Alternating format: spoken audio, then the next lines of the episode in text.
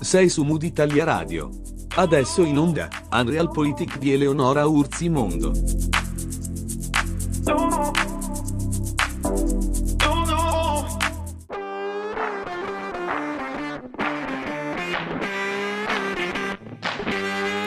Hacker di tutto il mondo, unitevi.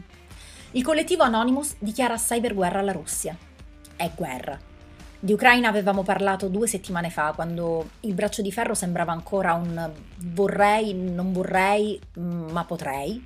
E abbiamo provato a raccontare cosa stava accadendo a un palmo di naso da casa nostra, spogliandoci di quel pregiudizio che troppo spesso anima la narrazione tradizionale di quello che succede nel mondo, trasformando l'informazione spesso, purtroppo, in uno strumento di creazione di ultra.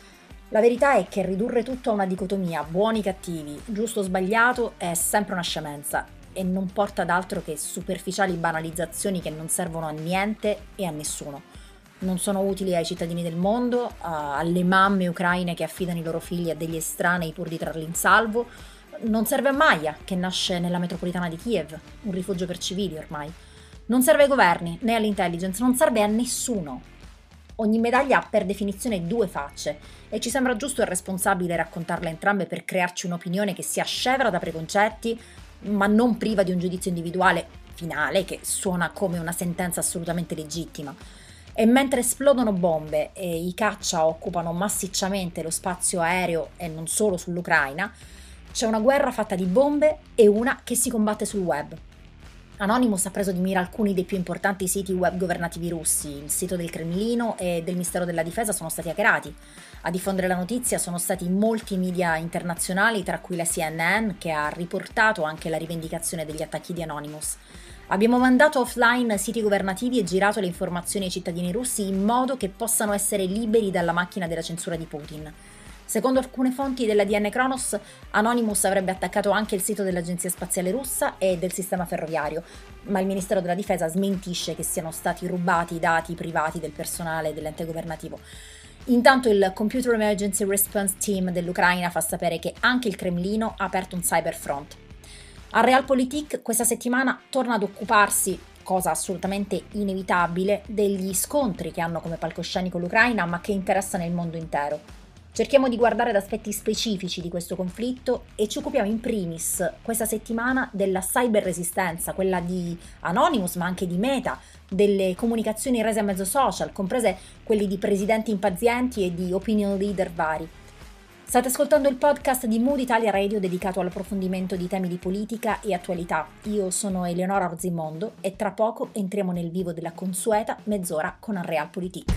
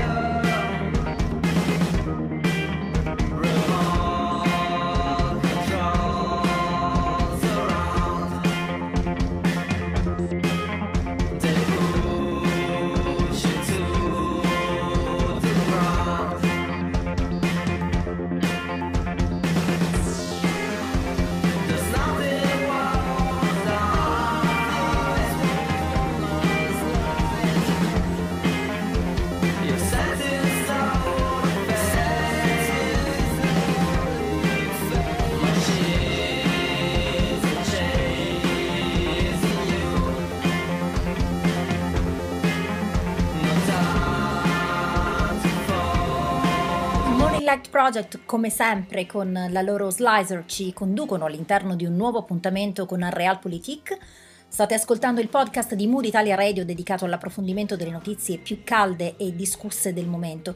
Io sono Eleonora Orzimondo e questa settimana torniamo a occuparci di Ucraina, partendo da una guerra, una parte eh, della guerra che non cammina sui carri armati o sui caccia, eh, aerei, blindati, ma sul web. Non ho idea di quali armi serviranno per combattere la terza guerra mondiale, ma la quarta sarà combattuta coi bastoni e con le pietre, ha detto Albert Einstein o Omar Bradley, punti di vista. E se le armi fossero principalmente cibernetiche, queste della terza guerra mondiale, ammesso e non concesso che di questo si andrà a parlare o si stia già parlando. Attenzione, questa guerra si sta combattendo prevalentemente online, quello che vedete dalle immagini è solo una piccola parte, è la guerra delle fake news, è la guerra dell'hacking, ovvero in questo momento non ci sono fonti sicure su nulla. Anche una notizia o un conto corrente sul sito ufficiale dell'Ucraina potrebbe essere falsa perché hackerato.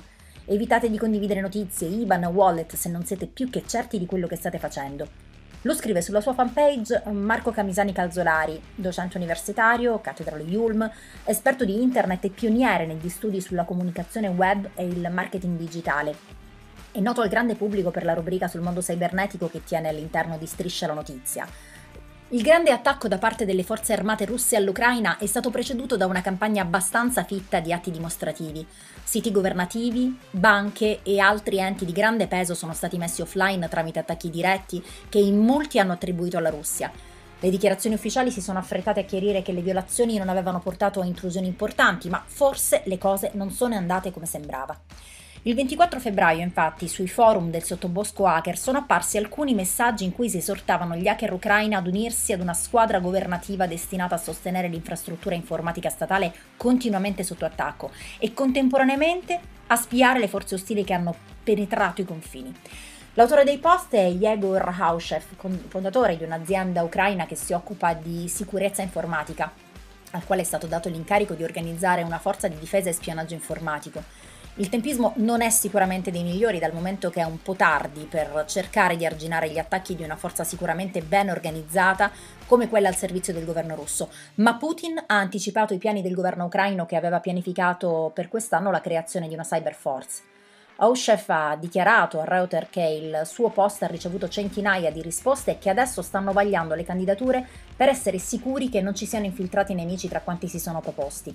Chi passerà il vaglio andrà a formare una squadra che verrà successivamente divisa in due. La prima si occuperà di ripulire e mettere al sicuro le infrastrutture informatiche critiche del paese e la seconda dovrà specializzarsi nell'ottenere informazioni sulla posizione delle forze nemiche. Entrambe le missioni sembrano molto complesse. Nei giorni scorsi molte aziende ucraine ed enti governativi sono stati colpiti da un malware che mirava a distruggere le macchine su cui veniva eseguito, rendendole inutilizzabili fino a un completo ripristino da parte di tecnici specializzati. ESET, tra le aziende che hanno rilevato il malware per prime, ha dichiarato che non è chiaro come i malware abbiano raggiunto le macchine che hanno poi danneggiato, ma il codice circolava già da almeno un paio di mesi raggiungendo bersagli anche in Latvia e Lituania. Il compito della seconda squadra è, se possibile, ancora più complesso, dato che per identificare i movimenti delle forze nemiche serve una infrastruttura molto ben organizzata che sembra quantomeno utopico costituire mentre è in corso una guerra. Nel frattempo, Anonymous ha deciso di rispondere a modo suo alla chiamata alle armi dell'Ucraina, mobilitando il suo collettivo per attaccare siti istituzionali e servizi internet russi. In un tweet delle 7 di sera del 24 si legge Diversi siti governativi russi sono stati abbattuti, seguito da altri annunci tutti ancora disponibili e ben visibili sul loro canale Twitter. Tra i bersagli si contano il sito RT News, il sito del Ministero della Difesa, e quello del servizio antimonopoli russo. Sono da poco passate le 20 di venerdì sera quando l'account Twitter di Anonymous TV annuncia che il collettivo di attivisti è riuscito a violare il database del Ministero della Difesa russo. La guerra, come accade da una decina di anni a questa parte, si combatte anche a colpi di dati e informazioni trafugate, una cyber welfare che corre parallela ai carri armati e ai missili. A testimonianza delle parole pubblicate nel tweet, le immagini che mostrano l'elenco dei dati che Anonymous sarebbe riuscito a raggiungere un link con l'invito al download. Il post sarà poi rimosso per aver violato la policy di Twitter, ma non prima di essere stato visto e apprezzato da decine di migliaia di account. Molti di questi tentano di capire come quelle informazioni personali, numeri di telefono, email e password presumibilmente appartenenti ai funzionari della difesa possano essere usati per danneggiare il regime di Vladimir Putin. Poco più tardi arriva l'appello del collettivo. Hacker di tutto il mondo, prendete di mira la Russia in nome di Anonymous. Nelle prime ore della notte il Ministero della Difesa russo si affretta a negare tutto l'accaduto e in un comunicato chiarisce che la violazione ai dati privati di cui parla Anonymous è un ridicolo falso.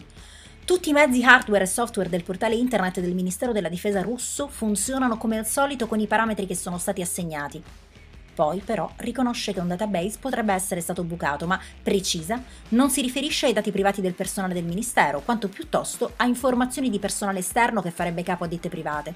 Stando alla posizione del Ministero, altre informazioni non potrebbero essere state rubate perché i server del sito web non memorizzano dati personali di militari e altri dipendenti del Ministero della Difesa, è semplicemente proibito dalla legge russa, cosa che gli ucraini non conoscono.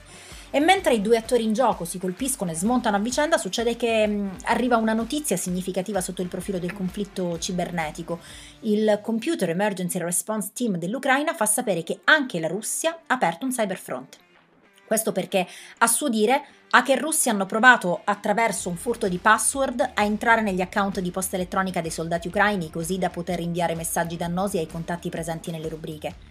Secondo informazioni di Reuters, il gruppo di cybercriminali conti con sede in Russia avrebbe promesso di attaccare tutti i nemici del Cremlino o comunque chiunque risponda all'invasione russa dell'Ucraina e in un post sul suo blog Conti ha dichiarato di annunciare il suo pieno sostegno al governo del presidente Putin.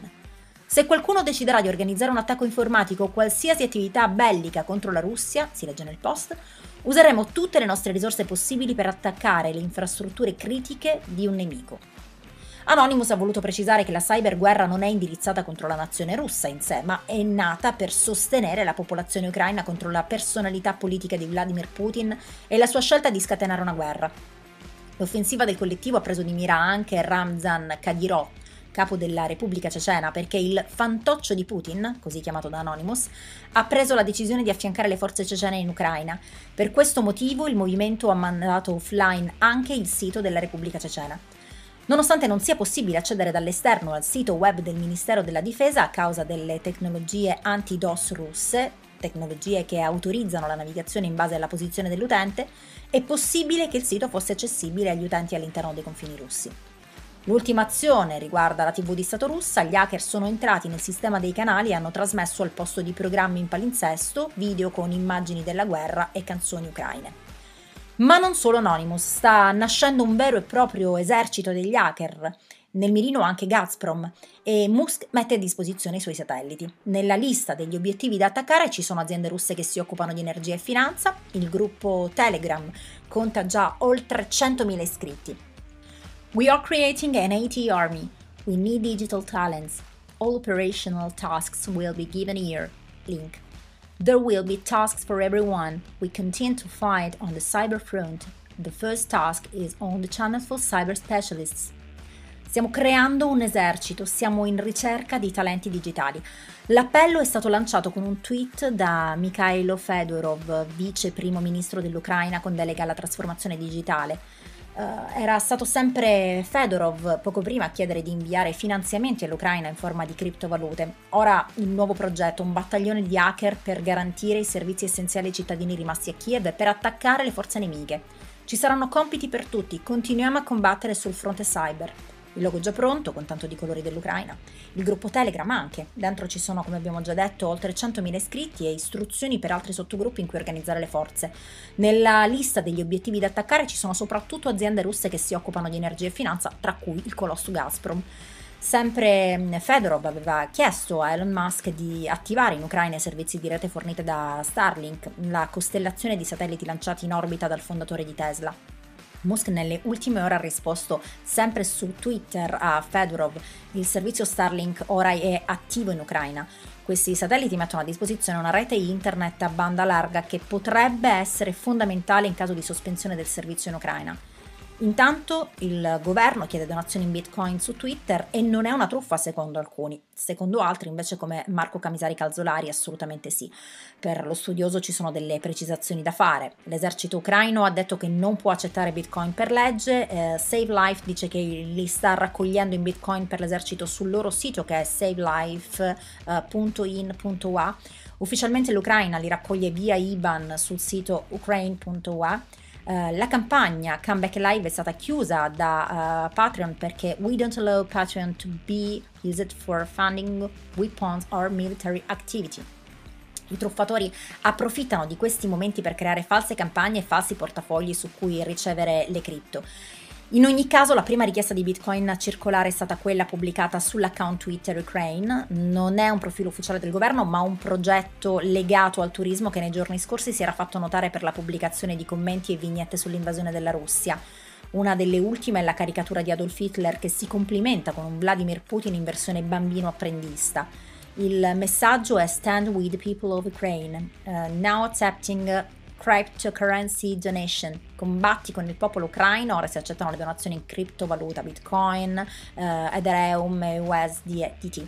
E poi eh, due codici, uno per le donazioni in bitcoin e uno per quelle in um, Ethereum e USDT. Eh, di questi messaggi ne abbiamo visti centinaia in questi anni.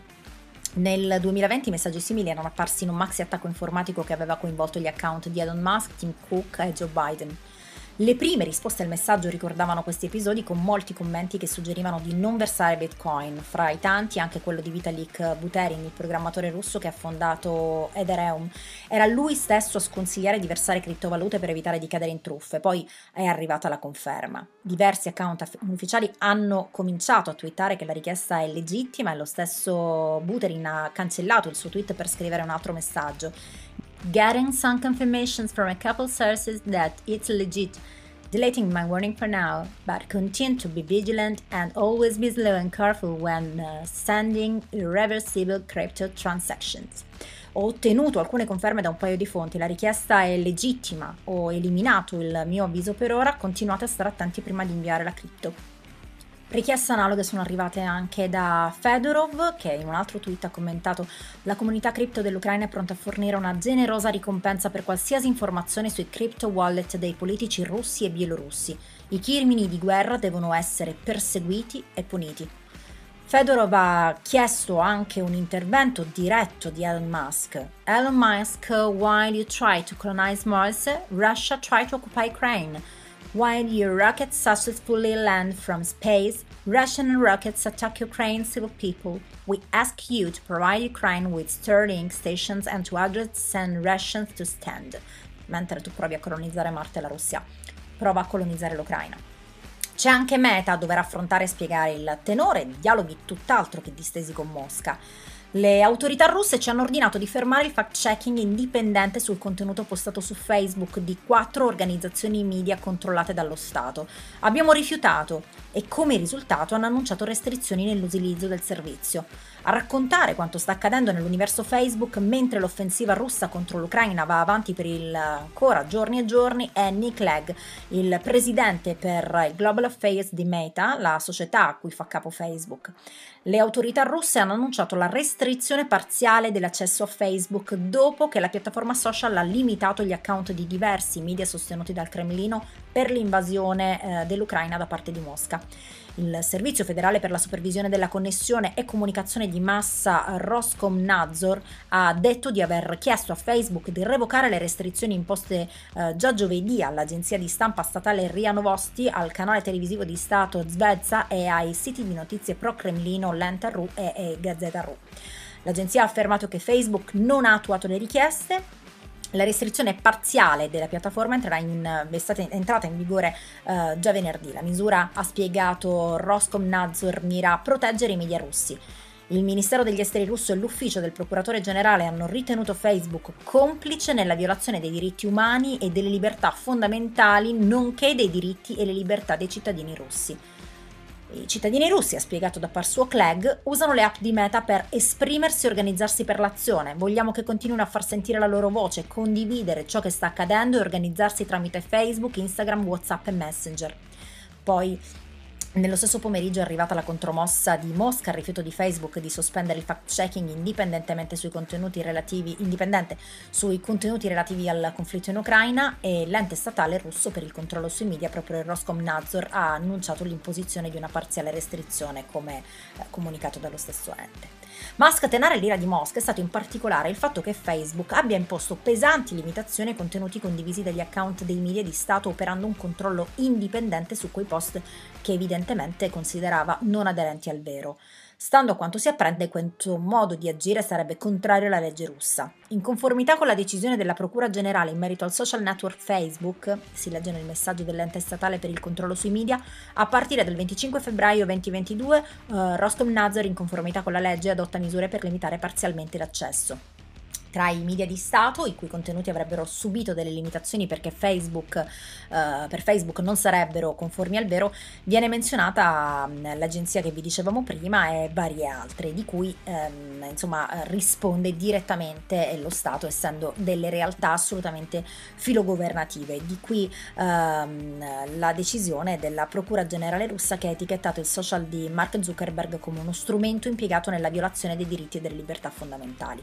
E sui social e grazie ai social si sviluppa un bombing che porta a una macroscopica contemporaneamente popolarità di una nuova figura, eh, quella che per i più, diciamo per il popolo mainstream, non era propriamente popolarissima o conosciutissima, cioè quella del presidente ucraino, come racconta egregiamente Raffaella Menichini in un'analisi su Repubblica.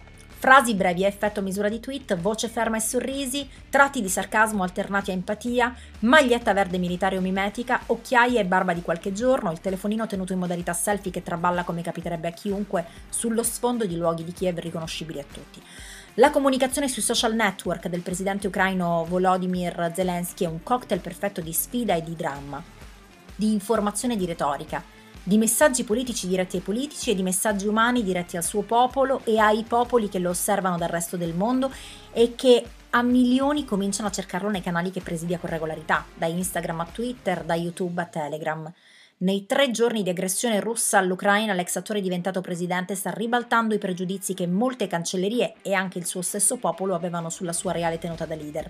E lo sta facendo con la costruzione di una sorta di manuale della comunicazione social in tempo di guerra. Finora non ha sbagliato un colpo, scrive, fatta forse eccezione per l'incomprensione con il presidente del Consiglio italiano Draghi, alle cui preoccupazioni per non avergli potuto parlare al telefono ha risposto piccato. La prossima volta cambierò l'agenda della guerra per parlare con Mario Draghi a un'ora precisa. I numeri delle visualizzazioni e dei follower stanno a indicare questo successo, mezzo milione di iscritti al canale Telegram, oltre 11 milioni su Instagram, 1,7 milioni di follower su Facebook e più di 2 milioni su Twitter, fino ai 55 milioni di iscritti al canale YouTube della presidenza ucraina. Il 25 febbraio alle 6 del pomeriggio, mentre da Mosca cominciavano a diffondersi le voci che la leadership di Kiev era pronta ad arrendersi e fuggire, Zelensky ha raccolto i vertici e si è piazzato con loro davanti al palazzo della presidenza, sulla Bancova. Alla luce dei lampioni, tenendo il telefonino col braccio teso, si è fatto un video selfie mostrando che nessuno di loro si era mosso né aveva intenzione di farlo. Li ha inquadrati uno per uno. Il leader del partito è qui, il leader del governo è qui. Poi ha girato lo schermo sul proprio volto. Io sono qui. Pause e solennità perfette, da grande attore verrebbe da dire, se non fosse che lui un attore lo era davvero, di certo non in ruoli così drammatici. Il video girato sulle app di messaggistica russa Telegram era diretto anche a chi lo ascoltava dalla Russia, così come ai russi si è rivolto parlando la loro lingua, in un messaggio ad alto tasso emotivo che richiama le comuni radici. L'Ucraina di cui leggete e quella della vita reale sono due paesi completamente diversi e la differenza maggiore è questa, il nostro è reale. E conclude, So che la TV russa non trasmetterà questo messaggio, ma voi lo dovete vedere. In poche ore il video ha raccolto 4 milioni di visualizzazioni su Telegram ed è diventato subito virale su Twitter con oltre 15 milioni di visualizzazioni. E all'accusa di Putin di essere un nazista tira fuori la risposta più naturale per lui, discendente di ebrei. Come può un popolo che ha perso 8 milioni di vite nella battaglia contro il nazismo essere nazista? Come posso io essere nazista? L'interlocutore è di nuovo il popolo russo, e infatti i video sono sottotitolati anche in russo, è invece rivolto agli europei e agli americani il sarcasmo di un altro messaggio con cui respinge le presunte offerte di aiutarlo a lasciare il paese, messaggio affidato stavolta all'account Twitter dell'ambasciata ucraina in Gran Bretagna. La lotta è qui, mi servono munizioni, non un passaggio. La tempistica delle apparizioni social è fondamentale. Sabato mattina, continua la Menichini, ad esempio il presidente è ricomparso in mimetica pochi passi dalla presidenza sullo sfondo di un museo per ribadire che non c'è alcuna resa. Resto qui, non deponiamo le armi. La nostra arma è la verità, ripete. 11 milioni di visualizzazioni su Twitter, 2 milioni e mezzo su Facebook. E a proposito di social, torniamo proprio a quel contenuto contro il Premier Draghi. Today at half past 10 a.m. at the entrance to Chernihiv, Ostomel and Melitopol, there were heavy fighting. People died. Next time I try to move the war schedule to talk to Mario Draghi at a specific time. Meanwhile, Ukraine continues to fight for its people. Così il presidente Zelensky su Twitter che se l'è presa con il presidente del Consiglio italiano Mario Draghi un tweet piuttosto ostile di Zelensky in risposta a quella comunicazione di Mario Draghi, il quale eh, sosteneva insomma di aver avuto un appuntamento telefonico per poter eh, confrontarsi con Zelensky stesso e di non essere riuscito a parlarci. Insomma, eh, non è che avesse proprio detto era in altre faccende affaccendato, guarda tu sto scostumato. E quindi insomma la risposta è apparsa quantomeno fuori luogo, ma si sarebbe trattato di un fraintendimento e probabilmente questo però eh, qualcuno pensa potrebbe essere legato al fatto che mm, secondo le cronache di, dei giorni scorsi l'Italia è stato almeno fino a un certo punto uno dei paesi più riluttanti tra quelli europei a imporre le sanzioni economiche più pesanti alla Russia, cosa mh, mm, di certo non gradita all'Ucraina. Draghi quindi aveva detto, eh, in buona sostanza, che avevano fissato una telefonata per le 9.30, ma che poi Zelensky non era più stato disponibile. Lo ha raccontato in un passaggio un po' commosso del discorso, tra l'altro, subito dopo aver descritto i momenti drammatici in cui il presidente ucraino si era collegato con il Consiglio europeo di giovedì sera per raccontare la situazione. E niente, Zelensky sembra non aver capito assolutamente il tono del riferimento a Draghi e quindi ha scritto questo tweet assolutamente eh, sciocco e di basso profilo da un punto di vista polemico, nato eh, probabilmente proprio da un misunderstanding, poi risoltosi nella giornata di sabato con una call tra i due premier opportunamente riferita su Twitter, dove Zelensky fa un report di ogni contatto che eh, intercorre tra lui e chiunque altro. Eh, nella telefonata il presidente del Consiglio italiano avrebbe sostenuto la possibilità prevista eh, nelle sanzioni alla Russia che ehm, questa dal, eh, uscisse dal circuito bancario SWIFT, cosa che poi è diventata eh, realtà con una comunicazione che è stata resa ehm, tra l'altro proprio da, ehm, dalla von der Leyen eh, proprio sabato sera Vogliamo paralizzare la capacità di Putin di finanziare la sua macchina da guerra, ha affermato uh, la von der Leyen. L'Unione Europea e i suoi partner stanno lavorando per paralizzare la capacità di Putin di finanziare la sua macchina. Abbiamo deciso che la Russia dovrà pagare un prezzo senza precedenti per questa aggressione. Tutto ciò eroderà la loro economia. Vogliono distruggere l'Ucraina, ma quello che stanno facendo è distruggere anche il loro stesso paese. Così Ursula von der Leyen in un punto stampa dopo la riunione in videoconferenza di sabato con il cancelliere tedesco Olaf Scholz, il presidente del Consiglio eh, italiano, il presidente degli Stati Uniti Joe Biden e il presidente francese Emmanuel Macron. Per la presidente della Commissione europea Mentre le forze russe scatenano il loro assalto a Kiev ed altre città ucraine, noi siamo determinati a continuare a imporre costi alla Russia che isoleranno ulteriormente la Russia dal sistema finanziario internazionale e dalle nostre economie. Per prima cosa ci impegniamo a rimuovere dal sistema di pagamento SWIFT un certo numero di banche russe. Questo fermerà la loro operatività e bloccherà importazioni ed esportazioni russe, minerà la loro capacità di operare globalmente. Secondo, faremo in modo che Putin non utilizzi più i suoi fondi di guerra, paralizzeremo le transazioni della banca centrale russa. Questo bloccherà le transazioni e renderà impossibile per la banca centrale liquidare i suoi asset. Von der Leyen ha poi spiegato che si lavorerà per vietare agli oligarchi russi di utilizzare le loro attività finanziarie sui nostri mercati. In particolare, l'impegno è adottare misure per limitare la vendita della cittadinanza, i cosiddetti passaporti d'oro, per evitare che i ricchi russi collegati col governo di Putin possano accedere ai nostri sistemi finanziari. E ancora, un impegno per costruire una task force transatlantica che garantirà l'effettiva attuazione delle nostre sanzioni finanziarie identificando e congelando i beni delle persone e delle società sanzionate. Sanzioni sono previste anche su ulteriori funzionari ed elite russi vicino al governo russo, nonché sulle loro famiglie e sui loro responsabili per identificare e congelare i beni che detengono nelle nostre giurisdizioni. Von der Leyen ha concluso parlando anche di rafforzare un coordinamento tra i paesi contro la disinformazione e altre forme di guerra ibrida.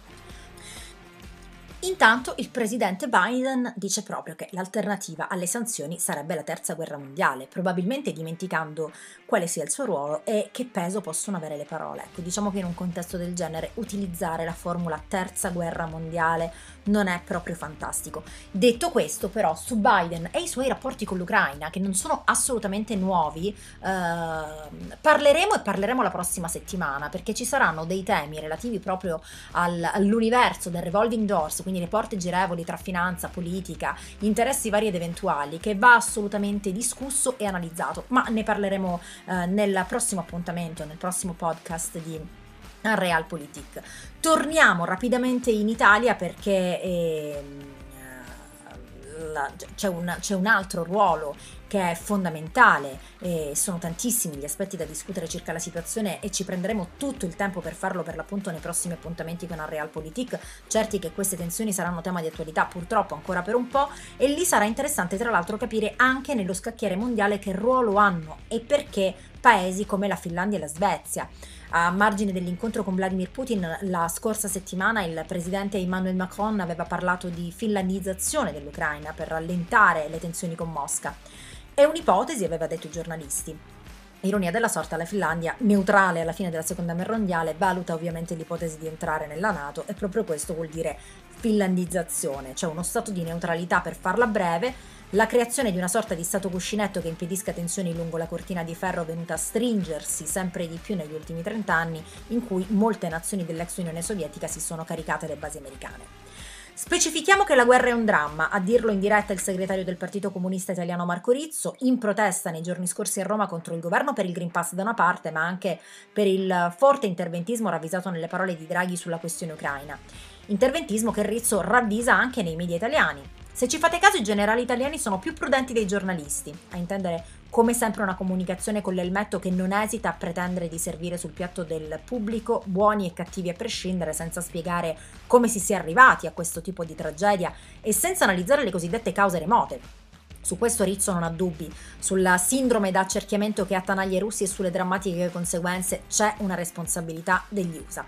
E Rizzo non è il solo a dire è però Massimo D'Alema va controcorrente, l'ex presidente del Consiglio e leader dei democratici di sinistra in un'intervista rilasciata alla stampa dice che l'aggressione della Russia all'Ucraina è un crimine ma eh, anche che Mosca ha delle ragioni che vanno comprese.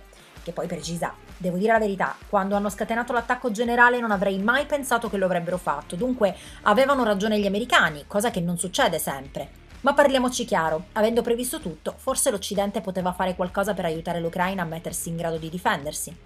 La politica dell'Occidente verso la Russia, sostiene, è stata una politica sbagliata che ha favorito il nazionalismo di Putin. Soprattutto gli americani non hanno fatto nulla per inserire la Russia in un contesto di post-guerra fredda, un errore storico, iniziato già all'epoca di Gorbachev.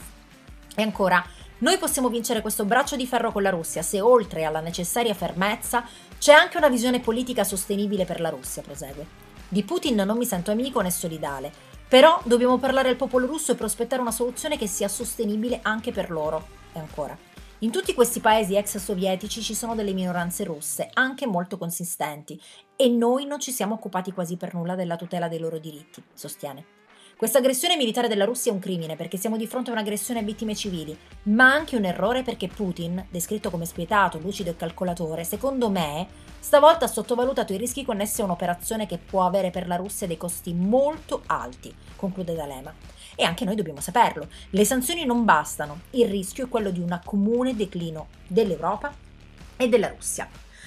Sanzioni e minacce proposte di negoziazioni rispedite al mittente e politica che fa la diplomazia e diplomazia che forse vorrebbe meno la politica fra i piedi per evitare tutti questi danni, mentre si preclude alla Russia anche lo spazio aereo sopra i cieli dell'Unione Europea e si pensa a come stroncare l'economia e la sicurezza cibernetica del Cremlino. Ma farà male solo a loro? Intanto abbiamo un presidente ucraino sempre più pop, più influencer e uno americano sempre meno adeguato che sorride ai giornalisti nella conferenza stampa nella quale parla di tensioni e di civili morti. Dunque sarà la prima guerra mondiale combattuta a suon di click e codice binario, virus e hacker? E chi la vincerà? Siamo così certi basteranno Anonymous e colossi della Silicon Valley? Lancia un appello urgente alle istituzioni italiane al fine di verificare l'antivirus il loro uso, scrive Camisani Calzolari. Kaspersky è un antivirus russo, creato da Eugene Kaspersky, uno degli uomini più ricchi della Russia ed è consulente del Ministero della Difesa russo. Pare che addirittura gli gestisca la parte informatica. Da una ricerca di Fabio Naif emerge che ministeri e altre importanti istituzioni pubbliche acquisiscano software antivirus Kaspersky. In sostanza non è da escludere uno scenario come nei film di spionaggio in cui il cattivo preme un tasto e si spegne un intero paese. Questo scrive uh, l'esperto sul suo profilo Facebook, taggando tra l'altro tutte le istituzioni possibili e immaginabili. E se fosse proprio così? E se alla fine fossimo noi a essere spenti? Le conseguenze che non ti aspetti, Fino ad oggi stiamo immaginando che Anonymous, i vari hacker riuniti nei collettivi, potranno o vorranno riuscire a mettere in off tutti i siti governativi, le banche dati, le, comunica- eh, dati, le comunicazioni di eh, russi e derivati, ma non ci aspettiamo, sbagliando, che possa avvenire da un momento all'altro l'esatto opposto. Finisce così questo nuovo appuntamento con Realpolitik. Non ci resta che pregare per quelle povere anime delle quali probabilmente con un occhio un po' critico, ma senza temere di poter essere smentiti, veramente poco frega a troppa parte del mondo, quella dei decision maker. Ecco, a noi interessa e come, quindi per i civili ucraini ovviamente un pensiero e una preghiera, per tutto il resto si vedrà. Alla prossima settimana parleremo di revolving doors legate al caso ucraino e non soltanto a quello. Io vi ringrazio per essere stati con noi, sono Eleonora Orzimondo e vi do appuntamento a fra sette giorni esatti su Mood Italia Radio.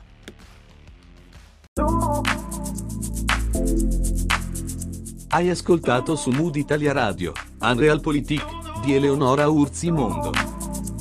Segui il tuo mood, segui Mood Italia Radio.